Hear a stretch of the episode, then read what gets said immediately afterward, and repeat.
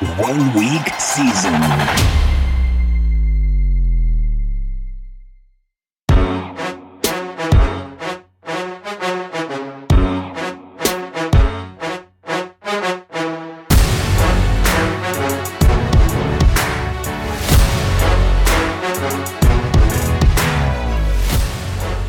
Hey, everybody. Welcome to week 16. I can't believe it's week six. No, it's week 15, week 16. 16. It is 16. Oh my gosh. It's Christmas is screwing me up this week. Uh, and I should know that because of playoffs, but my mind is scrambled. This is just right. It's that wild time of the year. If you are listening to us on podcast, don't forget you can come check us out over on YouTube. We have some really cool data for you to see if you're following us over there. We're going to talk about weather Mageddon this week. And uh, hopefully, if you're not in a dome, you're going to see some interesting games. We got the Falcons and Ravens, Lions and Panthers, Bills and Bears. We have the North Saints and Cleveland, uh, Giants and Vikings, and the Texans and Titans.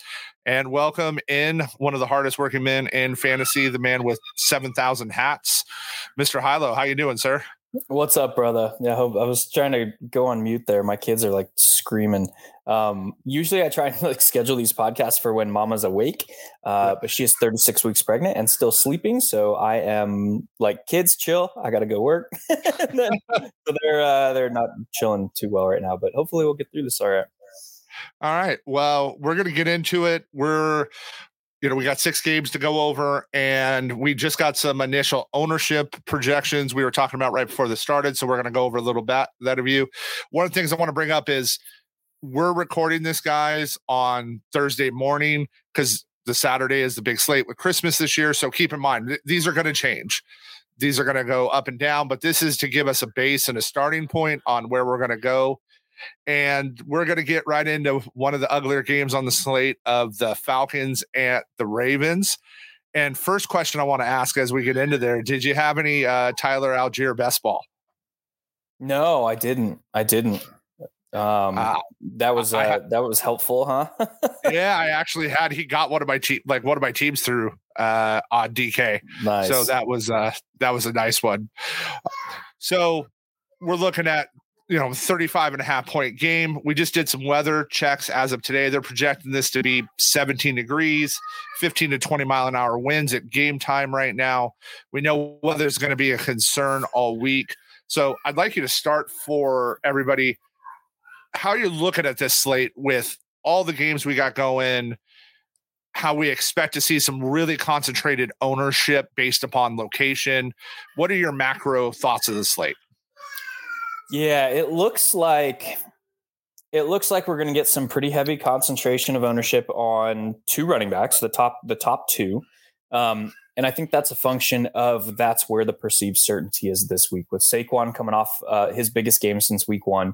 Um, we have CMC who has a massive um, expectation with Brock Purdy, the check down magnet. Um, and then Derrick Henry, uh, like I made a, a, little like backhanded joke on Twitter yesterday. I was like, "Hey, did you guys did you guys hear or you guys know that like Derrick Henry has rushed for 200 plus last four games against Houston? I haven't seen that talked about yet. It's like all anybody is talking about, right? So like, yeah, we we know like Derrick Henry has owned the Texans. Um, it's like there's a lot going on with that game. Um, Houston is third in defensive DVOA over the last month of play, including games against Miami, including games against oh god, who else did they play? Uh, the Chiefs. Um, yep. So like they they played the the Bear or the Browns, um, but that was like they the Browns scored three defensive touchdowns. Um, I played one other like top team, I forget. Um, but yeah, so I don't know. There, there's a lot more going on, and then it's like Lovie clearly has that team playing better. They're still 111 and 1 or 112 and 1 now. Um, Jesus Christ. Now my dogs are getting in the fray. Yeah. Um, it's, so it's Christmas week, buddy. You got everybody's yeah, got to bear with us. They're just dude. they just got to smile and and be thankful we're able to get these out because we weren't sure we were able to get them with the schedule this week. It is legit Christmas week for us. We have the 24th, 25th, 26th, 27th, 28th, 29th booked because both my both mine and my wife's parents are divorced and we both have living grandparents and that are in the valley. So like everyone is still around the valley. So we have like a legit Christmas week going on this week. Um, yeah, but I don't know, dude. Like, so we're expecting a lot of ownership to concentrate on the, at those at the top of the running back pricing tier. That is leading to pair that with like the the expected weather and and the freaking everyone freaking out about the weather, which we'll get into that in a minute. But it's leading to people hunting for value at different places this week. It's no it's not running back. It's quarterback and it's wide receiver, which is interesting.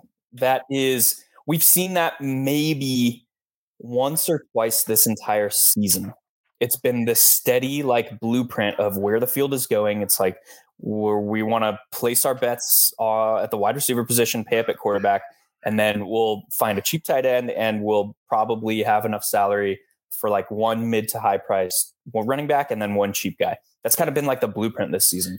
That is kind of getting flipped on its head this week, and I think a lot of that is going into the weather concerns. They're like, oh, it, teams are going to have to run the ball. They're going to have to do these short passes. Let's let's throw in the high price running backs. So the dynamics of the slate entirely are different. And that makes me immediately want to see if there are viable options to go elsewhere. Um, I'll cover those in, I'm not going to get there just yet because there's still a lot that has yet to change. Um, but tomorrow, I'll be writing the end around, and a lot will be in that about kind of how to generate these leverage positions smartly. Uh, it's going to be interesting because one of the things too is there's still not a ton of props up yet for the week. So yeah, yeah. right. So right because the some of it's the weather concern, some of it is I thought they drop a little sooner this week because normally we're seeing them Thursday, Friday for you know the Sunday slate. We saw a little bit earlier last week, but they're really holding off. And we talked about it last week on the show. You know, Ridder came in 167 yards was his passing prop. And I, I said, see Malik Willis, and I'm going to hammer the under. And I did. And he wasn't even close because he played how I expected him to play and how I expected Arthur to try to use him. Vice versa. I did well on underdog with Allgeier's, you know, rushing prop. And we talked a little bit about best ball. We know the Ravens have a ton of injuries. Lamar's yeah. still DNPN are you going to try to is this one of the games you're just going to avoid? Are you going to try to see if you want any exposure to this falcons and ravens game? And especially as we start looking at you know some of the ownership here as we go over and i start pulling it up um, you know there's really not much ownership for this game right now on initial projections. Yeah there there are two players one from each team that i think deserve our attention this week. Um, the first is Jake J.K. Dobbins, and the other is Drake London. The reason for that is, I guess, uh, I'm interested in each of them for different reasons. First of all, like J.K. Dobbins returned two weeks ago um, and proceeded to go over 100 yards each game. He did that on like 13 rush attempts and 15 rush attempts. So um, it's a there's a lot of variance associated with that, but we have to assume that he's getting healthier. We have to assume that the Ravens are likely going to bias their attack towards the run. They have been extremely run heavy this season now that their defense, their offensive line, um, and when their running back room has been healthy this year. So he's probably going to be splitting some time with um, with Gus Edwards, but it's it's likely that J.K. Dobbins has paths to 17 to 19, 18 to 20, maybe running back opportunities as he um, has seen 15 and, and 14, I think, in over the last two games. So, um, and that lines up very well with like how we expect the Ravens to attack this game. On the other side, we have a Falcons team that has Desmond Ridder starting at quarterback. We know that they're probably going to want to be running the football. The problem is their matchup is against like a top three run defense. So, how long are they going to be able to continue to run the ball? Do they are they going to play into this desperation factor? Because like if they win out, like they have a shot at the playoffs still out of the shitty NFC. the South. wild, so, the wild disaster of the South. Yeah. So like when do we start seeing that desperation? Is Desmond Ridder going to be asked to throw the ball on first down this week, which he wasn't a lot last week? Um, and there's a lot going on, and obviously Caleb Huntley injury that doesn't really affect the expectations from this team very much. He wasn't playing very many snaps, so um, it's going to be two headed backfield with Cordarrelle Patterson and, and Tyler Allgeier. Uh, but Drake London has is like top 10 in targets per route uh, run rate. He's top 10 in team target market share. We've just been waiting for like a game environment to present itself where we can expect a slight bump to the passing.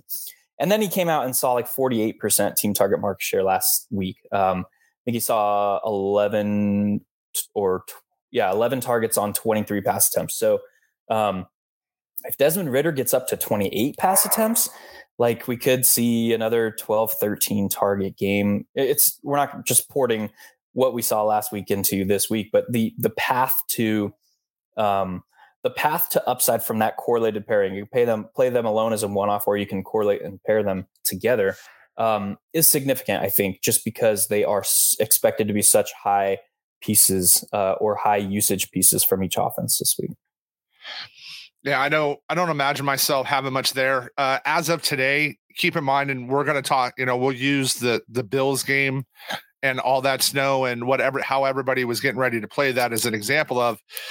Let's not overplay the weather unless we're a hundred percent sure. And also, we need to look at teams because this game is, you know, it's in Baltimore. They're calling for 17 degrees and you know 15 mile an hour winds.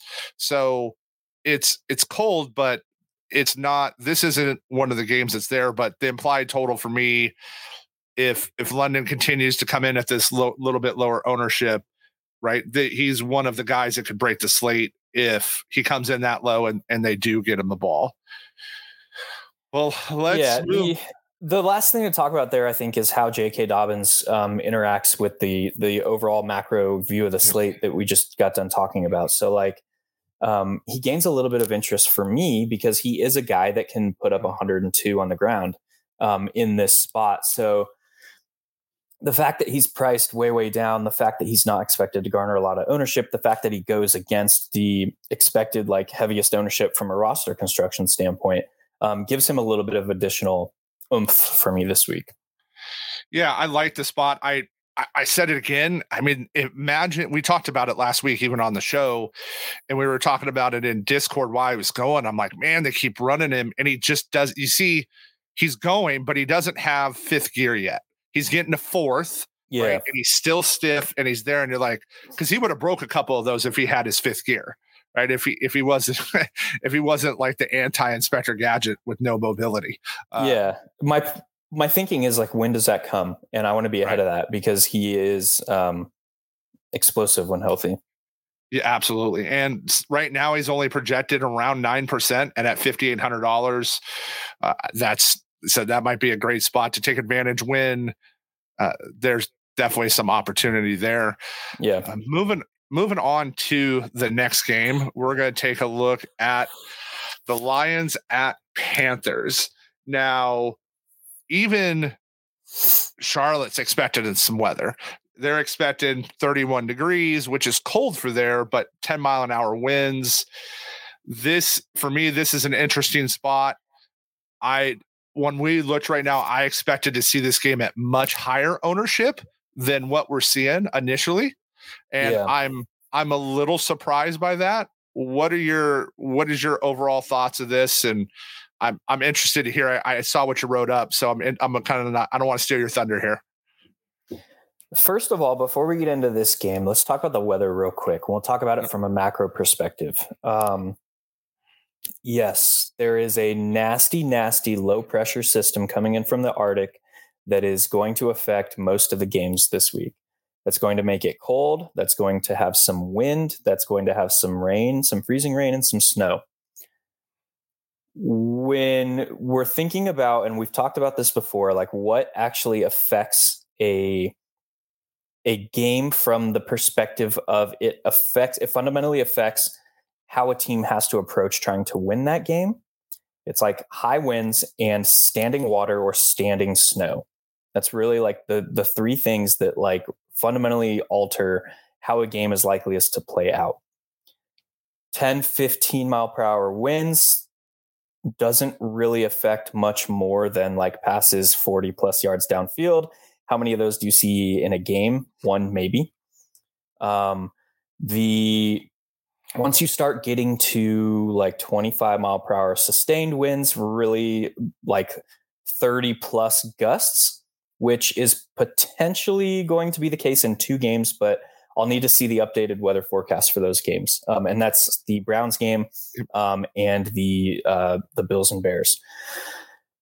Right now, I'm approaching this slate through the mindset that the only game that is going to be fundamentally affected by the weather is the Browns game, the Saints at the Browns. And the reason for that is they're expecting like legit 30 mile per hour winds gusting to 40 mile per hour. The the Bears and the Bills, we have to think about like how do those offenses fundamentally work? Are the Bills taking these deep shots downfield anymore? Are they even doing that? Not really. It's like ask, ask Gabe Davis owners how they feel about that. Stefon Diggs is operating in this like pure X wide receiver possessionist type uh, style role. That's like a 12 to 15 yard downfield tops. They have Isaiah McKenzie that they're moving around the the formation trying to get him unique looks. They have now a two headed running back uh, room in Devin Singletary and uh, James Cook. They're utilizing Nyheim Hines on special teams and in the red zone. Um, and they have Gabe Davis, who is like their legit downfield guy. So it's like, is 20 is 15 to 20 mile per hour winds likely to affect their offensive game plan as much as another team? Probably not. What are the Bears doing? They're just running the football. So is that likely to affect their offensive game plan? Likely not. So I'm approaching this game from a macro perspective or this slate from a macro perspective of the only game that I am truly like have some concern about the weather is the uh, Saints and Browns. And we shouldn't have had much interest in that game to begin with. We'll talk about it here shortly. So, if everyone is overreacting to wide receivers because of weather, if everyone is overreacting to these four or five games on a 10 game slate that are expected to have some wind, some rain, some snow, uh, you know, it's kind of a gamut this week. I think there's leverage to be had there in just like build like it build as if you woke up and all you saw was that there was supposed to be heavy wind um, in in one spot. That's kind of like my thinking. What I've seen from the weather. Um, obviously, I'll need to update that. I want to update that um, later tonight, and then Friday, I want to update it again for Saturday slate. Yeah, looking at that, that that's what I have as of this morning. Uh, checking the the weather. So between yourself and uh, shout out to Billy Muzio, who's also a pilot. Uh, I'm starting to learn a little bit more how to use those type of weathers uh, projections to look at stuff, and that's the game, right? Cleveland is eight degrees at kickoff, projecting it to feel like negative 15, snow and you know 30 mile an hour winds. That's the only game I'm worried about. But I think there's, as you just talked about, I think there's some great leverage for us this week on people who are going to overthink it. We're going to see some concentrated ownership. And I, I like these kind of slates because I think there's an edge for us in that. So going into this Lions Panthers game, we know where when Detroit's throwing the ball, we know where they're going to go. And now we're starting to see Jameson get healthy. This is an interesting this is an interesting spot for me. The Panthers aren't world beaters on defense. They're also not like, oh, they're they're not the Raiders. They're kind of in the middle for me as far as that goes. But when I start looking at Goff's four and a half percent projected ownership, I start looking at his price and he's only fifty four hundred dollars. I I kind of start thinking, man, there's some really good opportunity here. What? How do you feel about that spot here?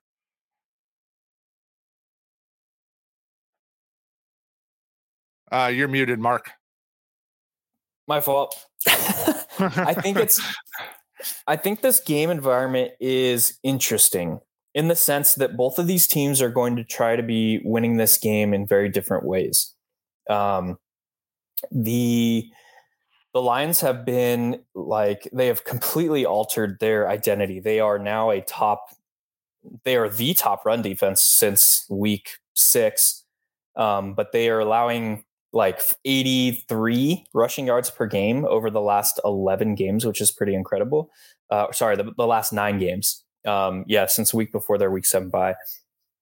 The Lions are now more aggressive on their own, and this is part of probably that desperation factor. And they've won what six out of their last seven games or something crazy like that. So this is a team that is approaching winning games differently. How does that match up with Carolina? Carolina is this like heavy zone prevent defense. They are trying to, um, they're basically trying to play the sticks. They're trying to be disruptive from a drive success rate standpoint.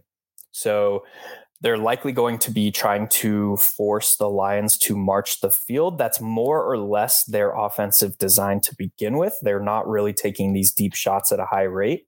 DJ Chark, Jameson uh, Williams are healthy, but Williams is playing still only a handful of offensive snaps.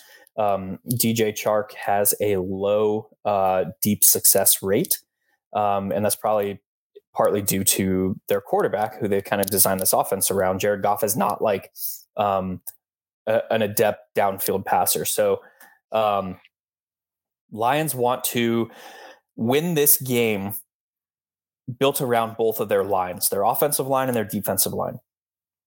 The Panthers are kind of somewhat similar, but they're a little bit they they don't have the pieces, the personnel to win in the trenches, so they're backing that up a level and they're trying to win in the second level. They're trying to win um, with aggressive ball hawking defense in the linebacker unit, the safeties, and so they're trying to basically keep the game in front of them and then and then rally to the football. We'll call it like that, just in layman's terms. So, like, how does that set up? That sets up this game is probably going to have to have either team like sustain drives in order to score, and that kind of mutes the expected upside a bit for me.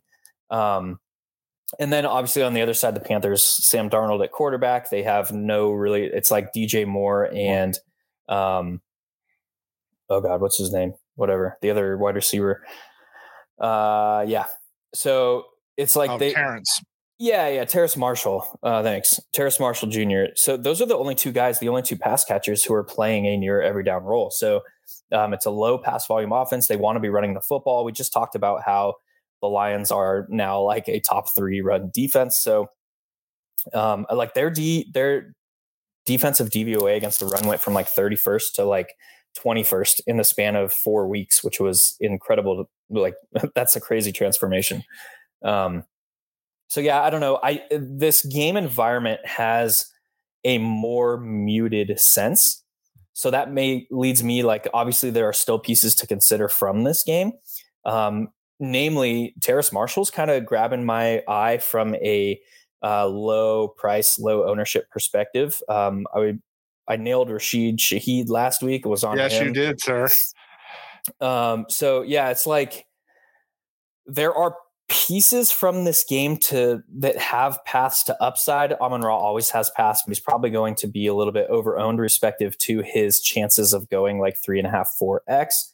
Um, D'Andre Swift has been his snap rate has been the sine wave, so he's coming down and uh, coming off a down game. I don't know if it's going to pick back up. Um, and then did you see the projected ownership on those two yet on him and Williams? So no. he's almost nine percent, and Mister Touchdown Jamaal is at three point three as of this morning. Okay. Uh, yeah. My f- initial reaction is like probably neither.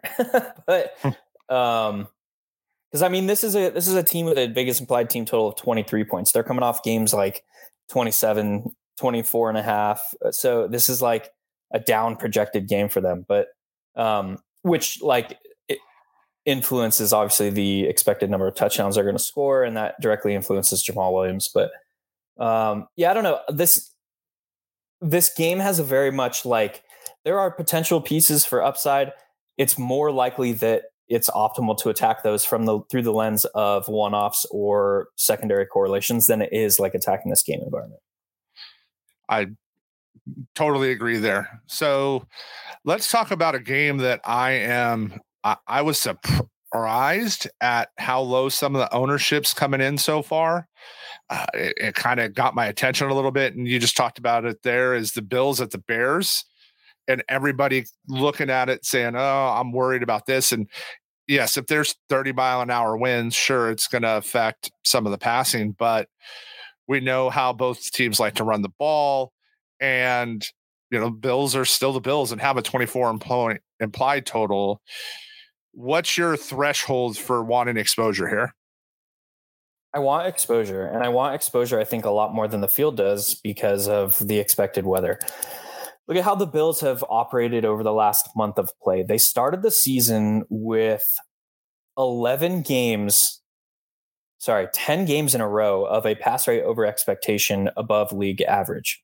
Over the last five games, they have been hovering around right at like league average pass yeah, rate. Right, the, they're right, they're right at right in the middle of the field. Yeah, so that's a, a, fundamentally a fundamental alter or change in how they are approaching trying to win games. They're still like in the top what 13 in, in overall pass rate, but this is a team that is changing how they're doing things. And we've seen like one of the biggest strengths of the Bills is being able to adapt their offense to what the opposition is showing them. And that's a very interesting point for this game in particular because of what the Bears did last week on defense. Right. We were all during the game like, where the hell is Miles Sanders? Why aren't they running Miles Sanders? What? It's a great matchup. Like, but where's Miles Sanders? Everyone's freaking out. And then it came out on Tuesday that Nick Sirianni was like, hey, they were stacking the box and they were leaving us in one on one coverage. So, yeah, we're going to throw the football. And it's like, oh, yeah, yeah, that makes a lot of sense. Um, but that made me like dig into the Bears defense a little bit more. And it's like, holy shit, they are changing the rates at which they're playing man coverage. They are changing their defensive philosophies for their opponent this year. Like, so like they've played, they have a game with 53% man coverage rates, like back in week three. They have a game with 8% man coverage rates. That's a very, very wide range. Typically, you see teams staying within like 20 to like 22 to, to 28%. Like half of the teams in the league are very, very um, consistent in their man coverage rates. There are teams who adapt their defense, their defense philosophy, how they're going to attack games based on the opponent. And the Bears are one of those teams, and they're not being talked about as uh, as such. So it's almost just, like they have an analytics department now. Right? It's amazing. yeah. Krithi Chandra Chandra Kasan, my, my boy, he's the guy who they hired to, to head up their yeah. analytics department. Um, Krithi, yeah, Krithi. Um, yeah, sorry, I always say it wrong, unfortunately. yeah, um, but yeah, that that that is that has meaning for this game.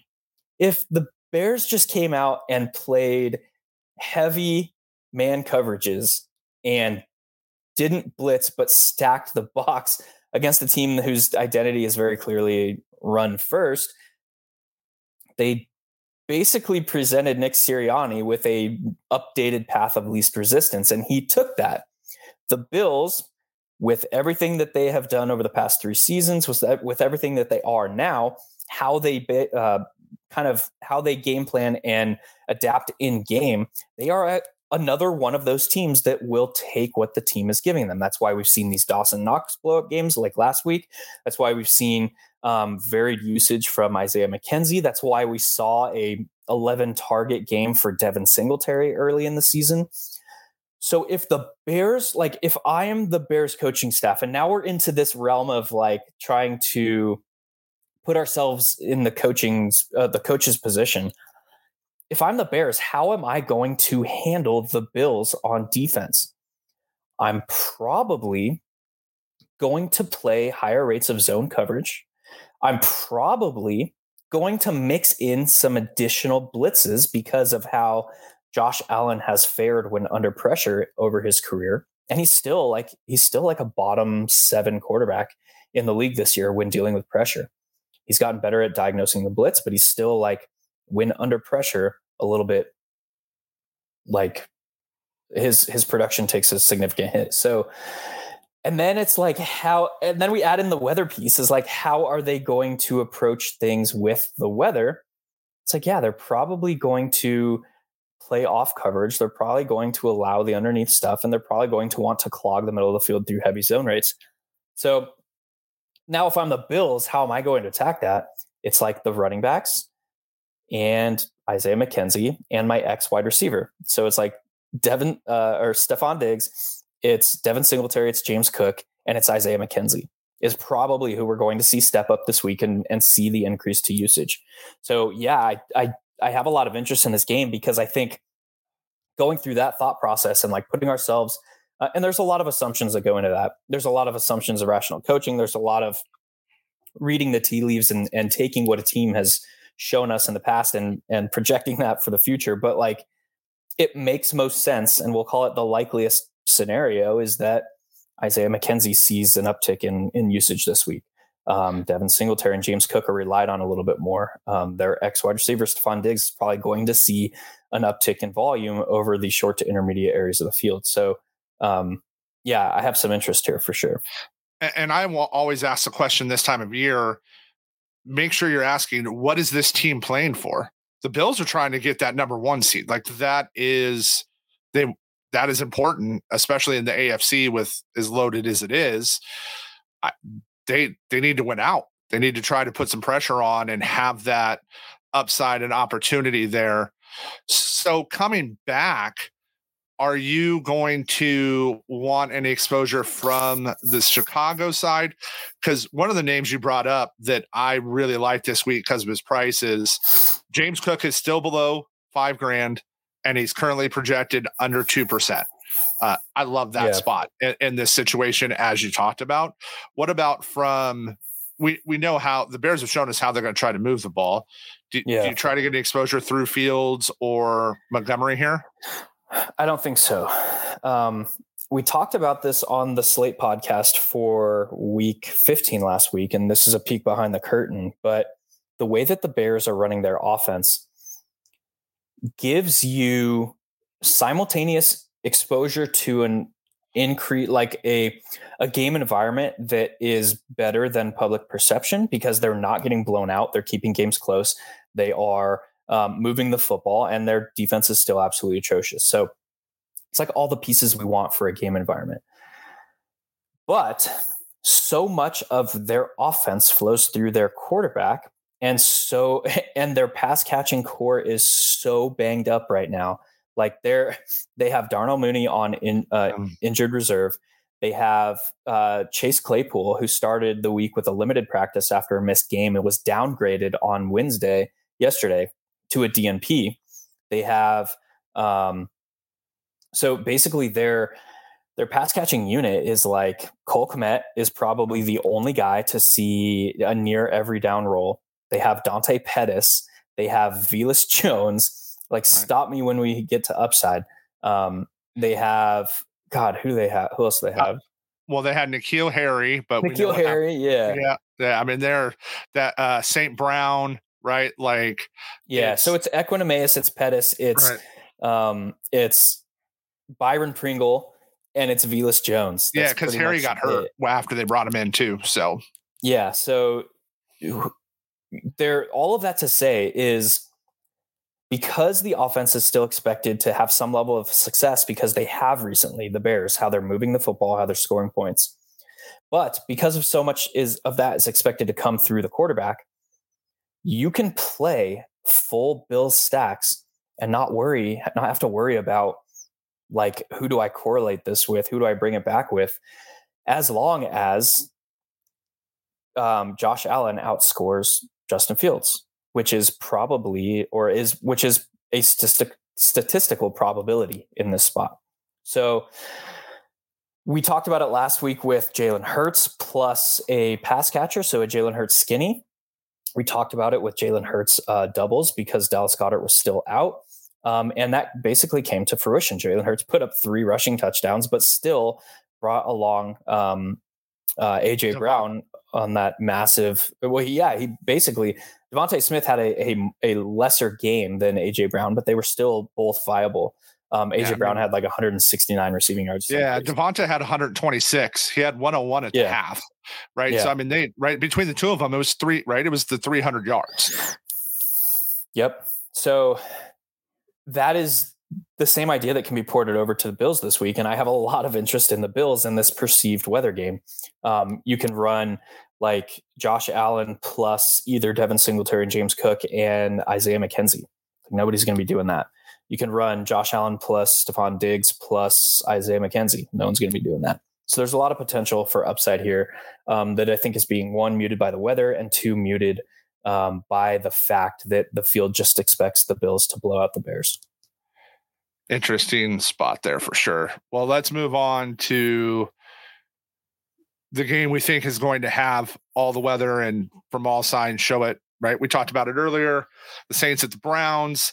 Let me give a little update to you so we were talking about there's not a ton of props out yet but there are some for this game.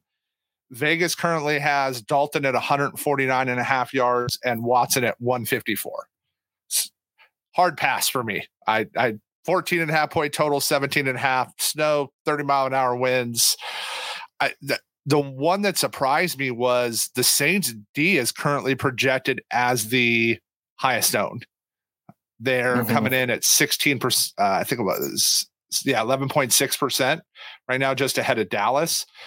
They're only $2,800. So I understand that a little bit, but I don't know how many opportunities they're going to get in this kind of crazy weather. Yeah. Um, the field still very much factors in point suppression into their DFS scoring when it's like you really want a team to be passing a lot your defense is playing against. So, um, yeah, I, I could see, I could see the Saints gaining some steam or, or continuing to have some ownership for this week because of the weather, because Deshaun Watson has, for the most part, looked hashtag bad. But like this weather in this game is like legit like 40 mile per hour winds expected. So that is likely going to heavily influence how each of these teams are going to attack this game. The other piece of that is the Saints are no longer this like top run defense. The Browns are bottom three. So the path of least resistance for each of these teams was already on the ground. And that's going to combine with the wind, I think, to make a very, very muted game environment. We're just going to see a lot of running. We're going to see a lot of um, like play action uh, for when they do throw, trying to hit the tight end who sneaks out. It's it's going to be a very very ugly game. I don't I don't really want to have much exposure here, if any at all. It, it doesn't really do anything for me. And one of the things I am looking at edge wise, I'm going to talk a little bit about this next game. I'm gonna I'm gonna give a little bit, uh, teach a little bit this week on some prop stuff and how how we look at it and how to shop it a little bit with this next game. So we're going to go from the bottom of the barrel to what is now arguably, as of today, the most projected ownership is the Giants at the Vikings. 48 total. We both said we looked right before this started because we were X got us the projections right before we got going, and Daniel Jones is currently projected even a little bit higher than Kirk Cousins. Uh, I would I would wonder if Steffi Smalls did the, if, if you don't know who she is. Uh, she's a massive Giants fan, and wonder if she did these. Interesting spot for me uh, as we're looking at some of these projections. I'm going to let you start with this, and then I want to talk about a couple of things I found that were interesting as I, I dug into what you wrote up here. Yeah. So first of all, first all, first of all, first off, how is the field viewing this game? Like, okay, it's the it's played it well, it's it's the it's the highest expected game environment or the best expected game environment. It's the highest the remaining team to- or game total. Um, and it's so inside. it's inside. It's in. They don't have to weather weather. Or, Jesus Christ, dude, I can't talk. They don't have to worry about the weather or the winds or the snow or anything like that. But like these two teams are very, very much conservative offenses until otherwise forced. The Giants are on the extreme of that equation. They are, we want to keep, we want to not have our offense lose the game for us. We'll let teams do pretty much whatever they want in between the 20s. Um, we're going to blitz you to try and disrupt drives because we don't have the personnel on defense to keep you from sustaining drives.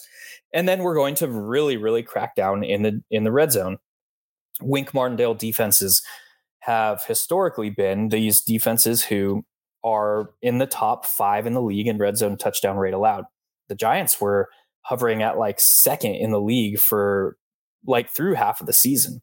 They've struggled over the last four or five weeks a little bit more in the red zone, um, but they're still allowing a red zone touchdown score only half of the uh, opposition trips to the red zone. So that's the blueprint for the Giants. Like, let we don't have the personnel to get to the quarterback or disrupt drives on our own. So how are we going to overcome that? We're going to blitz the crap out of you. We're going to vary where those blitzes come from, um, and that's going to be the way that we're going to try and disrupt drives. Then we're going to crack down in the red zone. The Vikings, their offense is we want to methodically march the field until otherwise forced. Like Kirk Cousins' average intended air yards per pass attempt is in the bottom 10 in the league. Um, Justin Jefferson, even we've talked about this before, he has an aDOT that is like ranked 40th or something like that. Um, so, how are they wanting to control the ball? How are they going to want to move the football? They're going to want to be methodical in their approach until otherwise forced. That's the reason they're sitting at an 11 win team with the NFL record for the worst point differential for an 11 win team.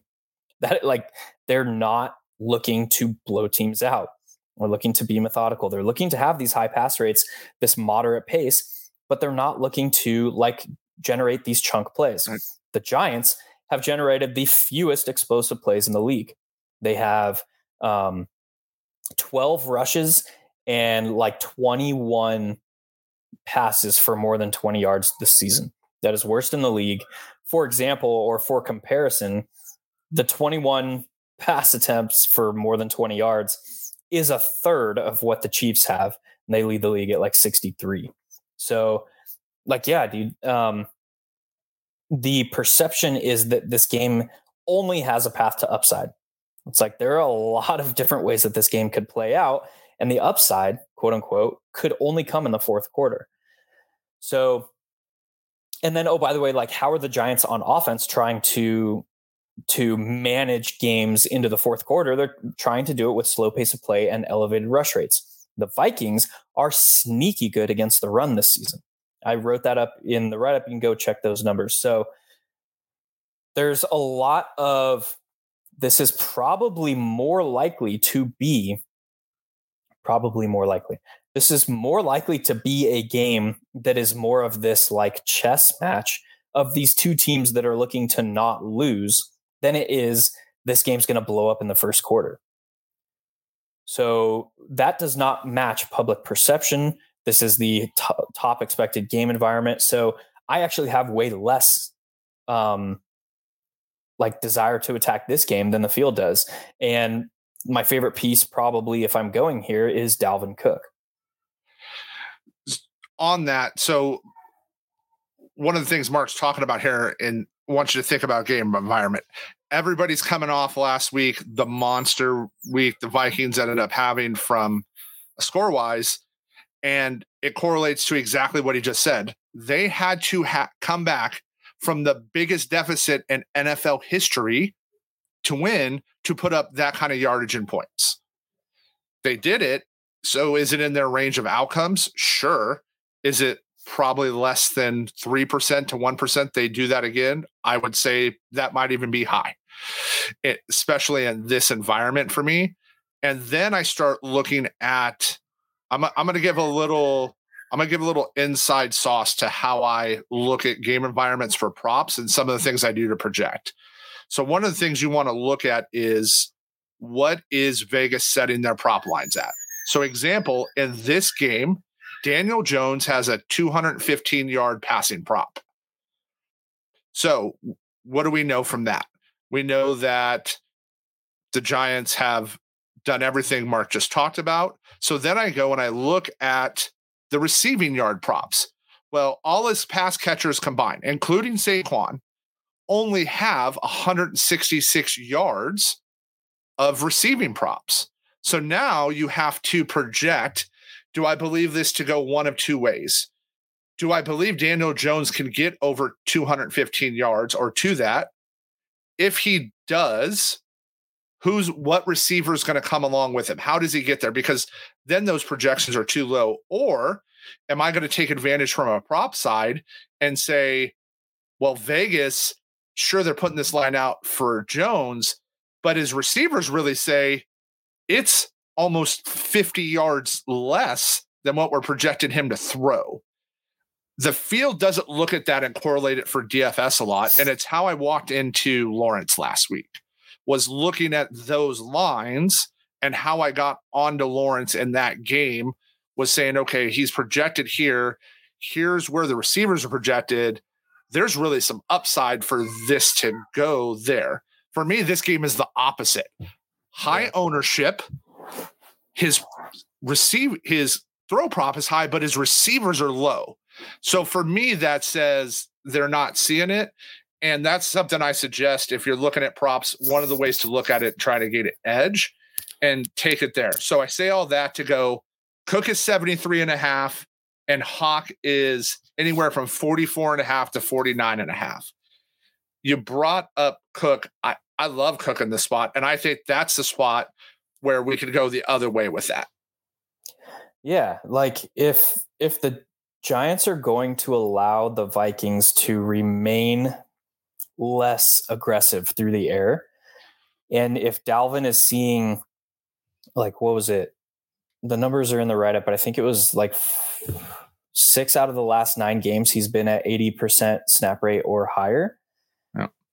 Like 84. Yeah, 84% or higher. So With yeah, there's over 20 opportunities a game. Yeah. So there's a lot of upside there for Dalvin this week. And it's, it feels gross because he hasn't really done it this season, but it's like he has he has paths to absolutely wrecking the slate. And we're talking like we're talking like Joe Mixon blow up week. Like he has paths to that where it's like you had to have him. So um, with the type of workload that he's getting in this game environment against a bottom two run defense, all those things coming together. Um, so yeah, like there, I have a lot of interest in Dalvin this week, um, and I think he is probably best played as a one off from this game environment from a leverage perspective. Interesting. I I like that. It was my initial thoughts here, especially once I was able to go through the props. I was like, I definitely see some opportunity there with that. Uh, as we're finishing up this week's slate that Mark wrote up, we're going to talk about the surging, surging Texans. Yeah, this will be quick. yeah, versus the Titans. I, I, I, I, want to have some fun with that one. Uh, yeah. Speaking, right, where Malik, give me Malik's pass yards prop so I can take the under, please. That's what I want here. Yeah, Ryan Tannehill reportedly might be done for the season from his recent ankle ankle injury. Um, and that is terrible timing for the Titans because they have fallen hard over the last month of play and they are now setting up for like a, a winner take all type battle with the Jaguars in week 18. Um, and that, that, they still have to win some games to set up that too. So um, this is like, it's very much the Texans are playing better on defense, third in defensive DVOA over the last month of play. The Titans are playing way worse we have all the narrative of Derrick Henry has owned the Texans' soul over the last two seasons. It's basically it sets up this primary decision point of do I Derrick Henry or do I not Derrick Henry? And it's really he is the only viable piece from this game from a GPP ceiling perspective. You can get fancy with Brandin Cooks, maybe if he's back. You can get fancy with uh, another one of the Texans pass catchers, but it's really like why. Well, uh, Chris Moore's coming in at almost 12% because of his recent performances. Yeah, and he's banged up. He uh, he was limited in practice. There's a lot going on with the with the pass catchers for the Texans. Um, but it's like how much exposure do I want to a team with a team total of 16.25? Um, we had the same discussion last week with the Texans where it was like, yeah, they're setting up as a, a, potential spot to grab some value, but they have a team total of last week of like under 14 points. Like, how much exposure do I want to a team that's expected not to score? Um, so yeah, it's Derrick Henry. It's do I Derrick Henry? Do I not Derrick Henry? Um, and that's pretty much it from this game. I same, and it's as what I'm so what I was surprised was is I was pulling up some of the initial running back projections, and he's up there, right? He's almost at thirty percent. It's CMC, yeah. Henry, Cook, and then Barkley and uh, Rhamondre, but Rhamondre's half of that in a spot that can he do it? Can he go there? The for me, the other side is if they get out to an early lead and they know Tannehill could likely be done for the season, and they have way more important games coming up. Yeah, how much do they want to ride Derrick Henry? Right. How much do they want to do they want to get Haskins out there and give him some more of that run at that? Because at his price, at eighty six hundred dollars, at thirty percent, he's he's got to be the big dog. He's got to have two hundred yeah. yards and a couple touchdowns to get you there to to get any kind of leverage on the field. In a game that's 35 and looking at the weather it is going to be cold. It's going to be below 20 degrees there. Not a ton of wind you know they're only talking 10 15 miles an hour no big deal but my my thought was even that is I want the Malik Willis under prop here. Uh, give it to me, uh, and I I don't do a ton of parlays, but I will probably parlay him and uh, Desmond's uh, pass under together this week and try to take advantage somewhere there as they come up, just because they've shown who they are and what they can do and and what direction they can go. Yep. All right. so as we as we finish up here, uh, give us a little peek in your thought process behind the curtain. We talked about these games. What is on for, for people that are going to start looking on the Saturday slate, or not Saturday slate, the Sunday slate on Christmas Day? Are you going to play anything on Christmas Day? And do you want you know do you want to try to do any type of you know exposure to those three games? Yeah, I think I love those slates, those Thanksgiving slates. The we had one last week on Saturday. Yeah. The the slates where we get more information as the slate progresses. Um, they're really really fun from a theoretical standpoint and like how you attack that. Uh, we talked about that last week with the Saturday slate. So yeah, yeah I'm gonna I'll be playing those. Um, I'll probably throw a bunch of entries into the Milly, uh, just have some fun with it. Yeah, and I I love it because it's so ugly. It's right. Everybody's going to go Packers and Dolphins, and then you got yeah. the Broncos and Rams, Bucs and Cards, and there's I think there's some cool I, there's some cool opportunity on, on that ugly slide. Uh, anything else before we finish up? I think that's it, man. Uh, Season is sadly coming to an end, so just yeah, enjoying this ride while we got it, dude. Yeah, we'll uh, we'll probably have some fun stuff for the playoffs. We uh, we'll tease you a little bit. Uh, we are going to have some cool stuff for best ball after the season. Once you know we get through the Super Bowl and all that, and start getting into drafting for best ball next year, we're going to have some really cool content Mark is working on with himself, not only with the Badge Bros and some some really cool stuff there. And we hope everybody has a great time with their friends, family, all that this year. And and I will say this: I uh, if anybody out there is listening, uh, this is just personal thing for me. If you have, if if you're feeling lonely, if you don't have much family around, you can hit me up on Twitter, on Discord. If you're in the one week season Discord, come find me. Uh, I I'm happy to talk to you. Don't don't be by yourself. Don't uh, don't hang out there and, and, and know that there's lots of people out there that love and care about you. And we hope everybody has a, a great time with their families this week. Happy holidays, y'all. Yeah. All right. Talk to you guys soon.